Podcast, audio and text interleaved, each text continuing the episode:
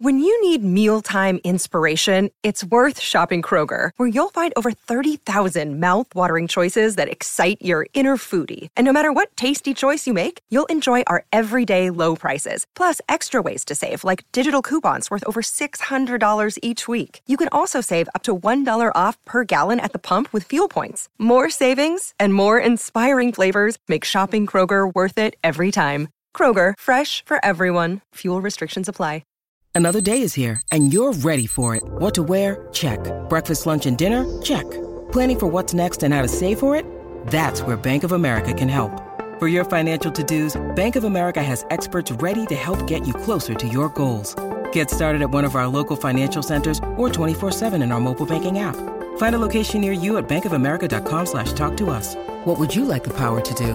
Mobile banking requires downloading the app and is only available for select devices. Message and data rates may apply. Bank of America and a member FDIC. Hi, everybody. Welcome back to the show. Today's episode is all about the IFT 3 flight for the Starship Super Heavy from Boca Chica Starbase, Texas. We're going to talk about the mission that's going to be happening during this flight because it's impressive what SpaceX is going to be uh, trying to accomplish with this one. As opposed to the IFT 2, hot staging was super impressive. They got that pretty much right. Now, we know the booster blew up and we know the ship blew up, but there are some things that they could be doing with the next flight that are absolutely necessary for the Artemis 3 mission. And these just came up a little bit ago. And I want to show you a few of these things happening. The human landing system activities, which were this is part of a slide from a NASA presentation the other day.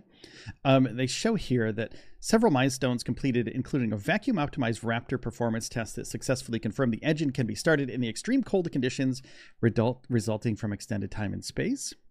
Uh, completed their second Starship flight test and are quickly uh, moving towards their third, which will include a propellant transfer demonstration. That's what we're talking about today the propellant transfer demonstration.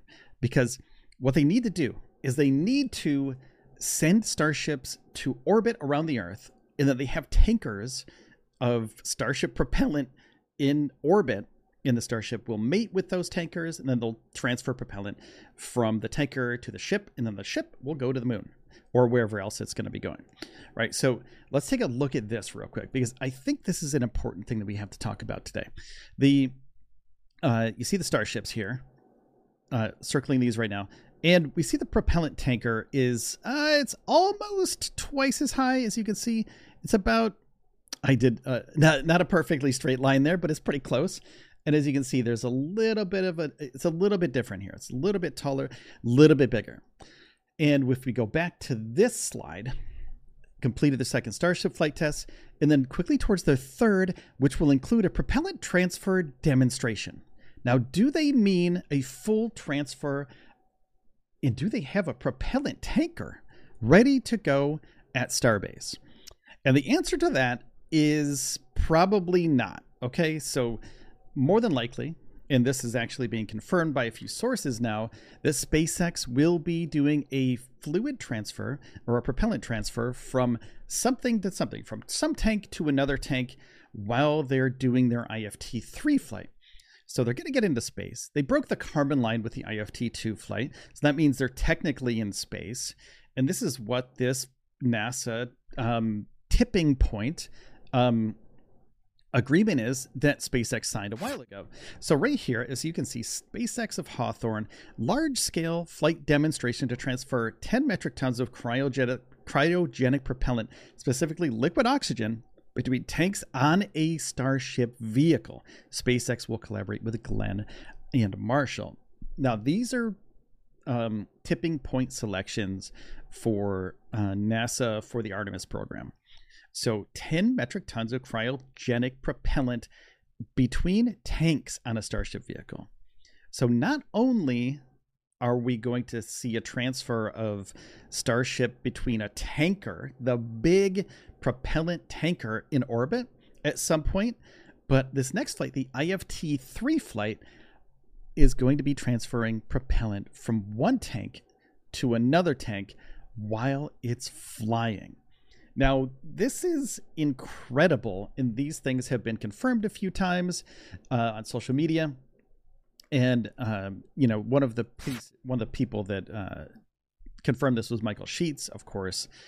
space reporter. Everybody knows Michael Sheetz. Michael Sheetz is the man and uh, NBC guy. So he has uh, SpaceX third space flight will include a propellant transfer, and then he reached out to NASA in the in the uh, later tweet. We'll talk about that too. Hawkins didn't address the third Starship test flight's plans in her remarks, so I've reached out to NASA and SpaceX to clarify what propellant transfer demonstration means in this context. So we already know that the uh, that SpaceX and NASA had the tipping point consideration, and then we're going to take a look at the update from Michael Sheetz. NASA confirms a Starship propellant transfer demonstration could happen as soon as the third test flight test of the SpaceX rocket, although the plan is subject to change. And that's what's important here. The subject to change always happens with spaceflight because things might not line up properly for the IFT 3 flight. Uh, they may not be ready for it. They may not have the right craft uh, properly prepared for this flight, uh, for the propellant demonstration, the transfer demonstration. So we're going to see in the near future if this is actually a thing. We're going to have to wait for SpaceX to come out and say that the propellant transfer is going to be happening with the IFT 3 flight. Now, this tipping point agreement, let's take another quick look at this um, cryogenic 10 tons of cryogenic propellant. I know I'm behind the stuff is behind me, but I'll tell you what it says. 10 metric tons of cryogenic propellant, specifically liquid oxygen, between tanks on a Starship vehicle. So that means they're not going to be transferring it to the uh, to the propellant tanker because the tanker is a whole different beast. That's basically a starship and a half, but full of propellant that they have to shoot up into orbit and have we already seen sort of a, a mock-up of this? Not sure yet, but we'll get into that a little bit because that's that's a fun one to think about too. Uh, now, another thing that's interesting, another fun thing to think about for the IFT three flight, Toby Lee. The internal date for IFT 3 is scheduled for Christmas Day, but that's almost guaranteed to slip. Okay, so they're still working on the pad. They're still working on Starbase itself. They're still working on the launch area of Starbase. And they have 20 days to get this right, to to get all the propellant loading, all the uh, all the static fires done, all the stacking. They have to stack, unstack, restack, do fit checks, things like that in order for them to actually fly this. Could they do that in three weeks? Um, history has shown that they can't really move that fast. And that seems like a horrible thing to say that SpaceX can't move really fast because they're moving faster than everybody else ever. Like literally ever. They're they're the fastest spaceflight company ever. But can they do this in three weeks? Well, we've seen them uh, static fire numerous times. It takes about uh, it takes a few days to do a static fire. The static fire itself is only a couple seconds, you know, like a quick burst. They have to move the booster and the ship down to the flight area, um, and then they have to lift the the the booster onto the pad and or onto the mount. And that takes about a day right? So then they have to do static fires. They have they have to do actually they have to do propellant filled tests.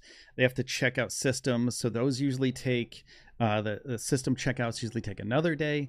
Uh, propellant fill tests usually take three or four days altogether. So the booster itself five six days. So they have to do the same thing with the ship, five six days, about a week each. So there's two weeks.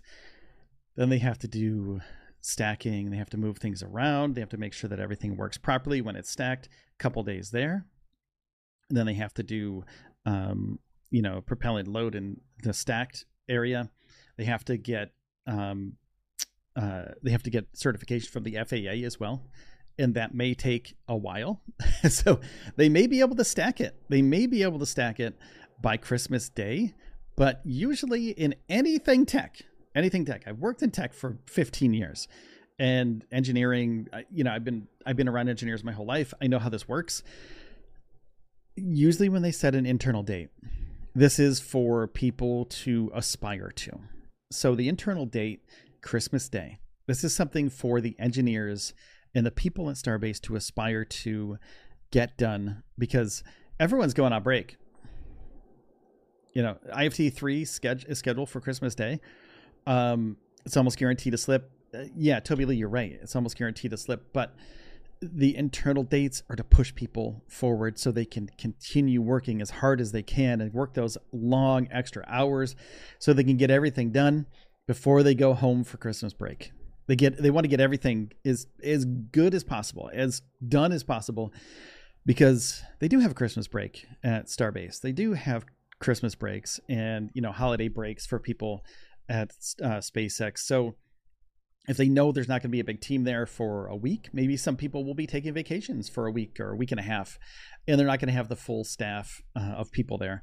So there's a possibility they're just pushing this through so that they get as much work done before the break as possible. So uh, more than likely, IFT three will slip past um, past Christmas. Unfortunately for us, um, you know, we probably let's just how about tell me in the comments. Do you think it's possible? Tell me in the comments because I don't know, man. It seems like it it might be possible if they get everything absolutely perfectly done right now. Like have to do it right now, like literally they have to start stacking this thing like as soon as possible. But is it possible? And did we already see a propellant tanker test? Could this be the article that could be the propellant tanker test model, the Ship 26. They did a static fire on it. Could this be IFT 3? Because they have to get the propellant transfer uh, like perfectly done. They have to do it perfect uh, in the first few flights of it in order for it to function properly for the future of uh, SpaceX and for Artemis and etc. So this is uh, why would they why would they static fire this if they're not going to use it in the future unless they were doing some new plumbing for um, the next Raptor engines or something like that. It, it's there's a poss anything is possible, anything is possible here. So the IFT three flight it's going to transfer propellant in the ship itself. So in there's going to be a tanker to tanker or a tank to tank transfer, and ship 26 possibly going to be a, a uh, in orbit propellant transfer vehicle, or it could have just been a demonstration test to to check out flow, or you know, any anything's possible with this thing. So, could this be IFT three? Possibly two. Could they be flying IFT three? And then there's some some setback, or there's some there's some weird stuff with that too, if you think about it, because this doesn't have doesn't have any wings. It doesn't have any heat shield. It doesn't have anything that the other ships that have already flown have or have been tested. You know, ship 24/7 even had all those things, had the heat shield and the wings and everything. But this has nothing. This is a bare fuselage. It's just a nose cone and a tube, you know, in the internals, of course, in the engines, but um could this be the IFT 3 flight? And I've been thinking about that a little bit because it just has to demonstrate the in orbit propellant transfer. And if they don't really care like how it functions after that, then why not just send something up that's just has tanks in it? You know, and they get that they get that job job done. It doesn't have to land perfectly. It can burn up. Uh, sorry, you could belly smacker in the uh, off the coast of Kauai like anything else could, um, and it doesn't need a heat shield. It doesn't really, I mean, does it need wings if it's being propelled through space? Uh, not at that point. But when it comes back in, it can't really guide itself as well without the wings. So there's a poss- there's a slight possibility that this could be some sort of transfer protocol, and they just shoot it up there and you know hope. I mean, they can't really. I mean, they can steer it with the Raptor engines, but not as well with wings, uh, not as well as with wings. So uh, there's a possibility, slight, slight possibility. I'm going to give it a two percent possibility that this thing could be the propellant transfer um, ship. But let me know what you think in the comments because I want to, I want to hear some, some ideas from some people. Because without any way to steer this thing other than the Raptor engines, um, it might be too dangerous at this point because this is totally a a test article. Like Starship is still a test article. It's still a, a still a test a test ship. so this might be a little bit too much at this point uh, without the wings of the heat shield or anything like that. Plus, they have to demonstrate that all the other things are going to work. Um, so you know they have to make sure that everything works and that the propellant tanks don't blow up. You know, and there's only one of these, and there's a bunch of other. There's uh, four other ships, you know, that are that are at Starbase right now that are ra- like raring to go until the next Raptor engines are installed on the next ship. So we're gonna see. Hopefully by I'm gonna guess February um, that they're gonna get this thing ready because they're gonna work really fast until December 25th. And I've been down there during Christmas. It gets dead.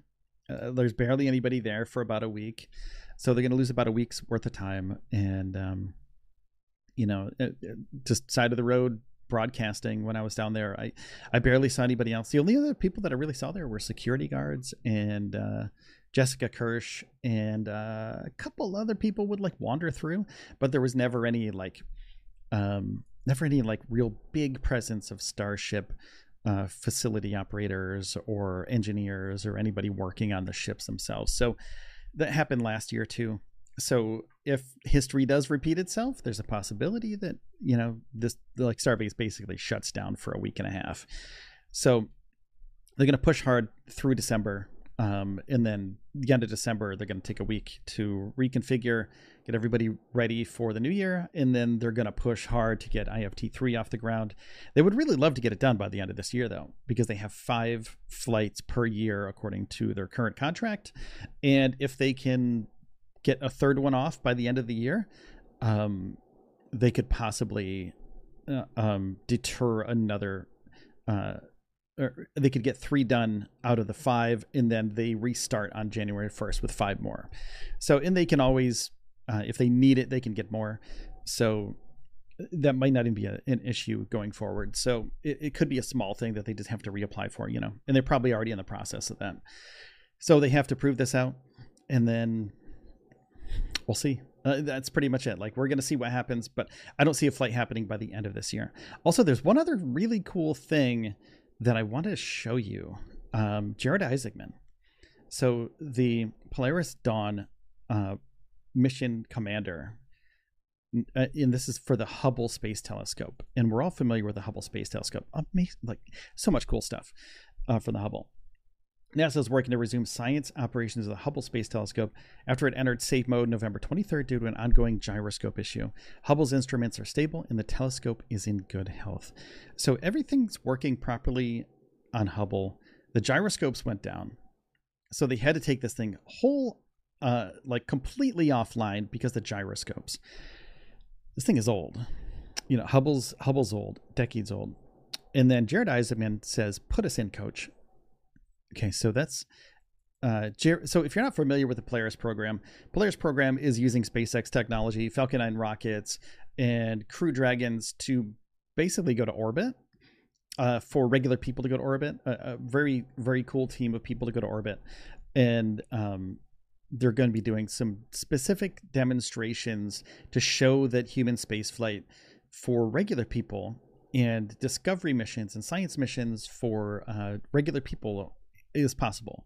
So Jared says, uh, "Put us in, coach." They've been training for Polaris for since they announced it, and they're they're doing flights, they're doing um, parachuting, they're doing everything that like a like a NASA astronaut would do. Um, but they're like I wouldn't say they're normal people. I would say they're exceptional people that are doing exceptional things, but they aren't NASA astronauts you know they're they're not trained by NASA. They didn't have to go through decades of training in the Air Force or the Marines or something like that in order to get to this position. Um, Jared is a pilot, but the other thing is uh, you can go through training, and that's where they're that's what they're doing here. They're going through training to do these incredible missions, um, to to do things like this. And there was a couple more comments that were impressive here. Do you think it would be best to repair Hubble or recover or preserve uh, and preserve with Starship? Both can eventually be done, said Jared. Jared. Um, so Hubble repairs. We know that Hubble's been repaired a few times. Um, there are there's use cases for Hubble, of course. So much science has been done with Hubble. We've discovered so many things, and we can continue to discover things. Um, both can eventually be done. Now, STS STS 125 said problem is Hubble needs more than just a boost. It needs repairs. How do you expect to do this without the shuttle capabilities? It was hard work then with the best only vehicle capable of such work. Now, Jared said replacement computers and gyros are not the size of refrigerators anymore. Uh, STS 125 says, I get that. I'm thinking more about how do you plan to get up to the body of Hubble and do the work with the resources, especially the Canadarm or without the resources uh, is what they wanted to say without the resources especially the canadarm because basically the space shuttle would fly up open up its hatch and people would you know transfer from the shuttle to the uh, to the to the telescope um, via the you know via the ship. But now jared said a study has already been done with this. So all good like Jared's like, we can do it. Let's just go. Like NASA, please just let us go up there. Why aren't you let us letting us go up there? I don't know what the deal is, but why aren't you just letting us do this? And you know, Jared is a exceptional human being. He's done so many wonderful things, and uh, he is a proponent of human spaceflight. Continues to work hard to kind of lay the foundation for future spaceflight. Um, for uh, I keep calling them regular people or normal people, but they are exceptional people doing this right now. But eventually, decades down the line, everybody will be able to go to space, which is insane to think about because these are things that we thought about and people have thought about since the dawn of the space age and since the dawn of the Wright brothers. Like, how can we get to the moon? And they've been thinking about this for hundreds or thousands of years. Like, how do we get up there? This is the foundation. This is the this is the legwork that needed to be done. Jared and his teams will be like basically go down in history as some of the first people to do this, other than through a government, because governments have deep pockets and they also have uh, the resources to hire people that will get these jobs done. Engineers, uh, scientists, etc. They can get these jobs done. Now we have uh, for-profit companies like SpaceX, and we also have billionaires like Jared, who's like, "I want to do this cool stuff. Can we work together? I got all this money. Like, yeah, sure. I I do like so much wonderful thing through St. Jude and helping people out, but um, Shift4 payments, things like that. Like his his companies make bazillions of dollars. Jared is like, I'm a I'm a you know a, an extreme kind of person. I would like to go to space, please. SpaceX, take my money. you know the meme, take my money, and yeah. So it's like that's what he did to SpaceX. He's like, I want to do these cool things. How can we do this rationally and get these jobs done? Because I want to I want to be I want to be the guy. You know, and that's it takes a certain kind of person to do that and jared is that person. So um yeah i think this is possible. I think it's just really cool. Uh, it's just a cool little side thing that we had to talk about today. I thought it was really neat. Um but there's a, there's a, like one other thing that i want to tell you about because i know if you went this far along this rant that i've been going on today um spacex has been talking about having like eight to 10 propellant transfer vehicles on their ship, uh, shipped to transfer to uh, to the tanker from the tanker to the ship. And NASA just came through with a um, high teens number. Hawkins estimated high teens is driven by concerns over propellant loss, known as boil off at the depot. So these depots, um, high teens. So SpaceX and Elon were saying like eight, you know, and then they're saying high teens. So it just basically doubles it you know, like okay, high teens. They're going to send eight, or they're going to send fifteen tankers. You know, boil off because basically the sun is beating down on these things, and they're not complete. Like the molecules in the propellant leak out after a while, and it just like what can you do, right? Like it's just physics. It's just it, that's how it works. So boil off happens unless SpaceX can launch these ships immediately to you know they they might be able to send these like eight tankers up in the same 48 hours. And if that's the case you know one or two from uh, the cape and then one or two from texas one or two from the cape one or two from tech you know back and forth back and forth get eight to ten up there and then send the ship up that's going to be incredible is that possible? Um, by Artemis 3. Now they're kind of pushing back Artemis 3 to 2027 now, which is yeah, it's kind of concerning, but also it's space flight. And the initial uh, the initial timeframes for this were ridiculous to begin with. Everybody knew this in the spaceflight industry that the the timeframes for this were ridiculous. Like we're not going to get you know Artemis 3 to um, to the moon by 2024 you know like it, it just it's it's a ridiculous timeline. And the the idea was just put it out there. And then of course it's nasa and it's the government. So you can kind of push back a little bit and you can get the uh, the time frames that you need. But um, at the international Astronautical Congress didn't specify a number, only mentioned the need for multiple launches. Hawkins estimated high teens. Achieving the Artemis schedule and managing fuel loss requires rapid, successive, uh, successive launches. These will occur from Boca Chica, Texas, and Kennedy Space Center at 39A on a six day rotation. So, boom, boom, boom, boom. You know, that, that's it's going to be insane. And we also have a website. So, if you want to learn about this stuff, spacenewspod.com. Uh, go check out SpaceX news. There's um, numerous other things you can do here SpaceX, NASA spaceflight. Um, you can learn about a lot of Starship stuff. So, yeah, please go check out spacenewspod.com. And also, if you get a second, our sponsor is starshipshirts.com. Uh, they help us out, and we can, um, you know, we can get you uh, Starship based uh, shirts, merch, hats, stuff like that. Um, good prices, fast shipping, and ships worldwide. So go check that out, starshipshirts.com as well. So SpaceX, NASA, and spaceflight at spacenewspod.com. I just relaunched this um, last week. So just take a look around. Uh, let me know what you think in the comments below about the uh, the tanker transfer protocols and when do you think when do you think any of this is going to happen? You know, is the, is the tanker transfer going to happen in IFT three? When is it going to happen? Is it going to happen before December twenty fifth? whew, it's gonna be it's gonna be close. So if you'd like to read, there you go, spacenewspod.com. So thanks everybody for tuning in today. I really do appreciate you. And I want to say thank you again to everybody who is a member of the channel. I cannot do this without you. We have a Patreon, patreon.com slash space news pod, and also catch us on X at Space News Pod and on Facebook too, Space News Pod. I don't really use Facebook as much, but uh, it's there. So, and we also have Twitch at Space News Pod, and I think that's it for now.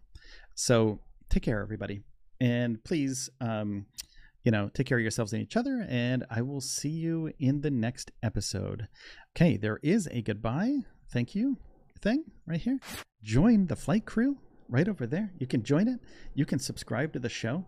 Give us a thumbs up. Let us know what you're thinking, and then become part of the flight crew. And that's about it. All right. Bye bye, everybody.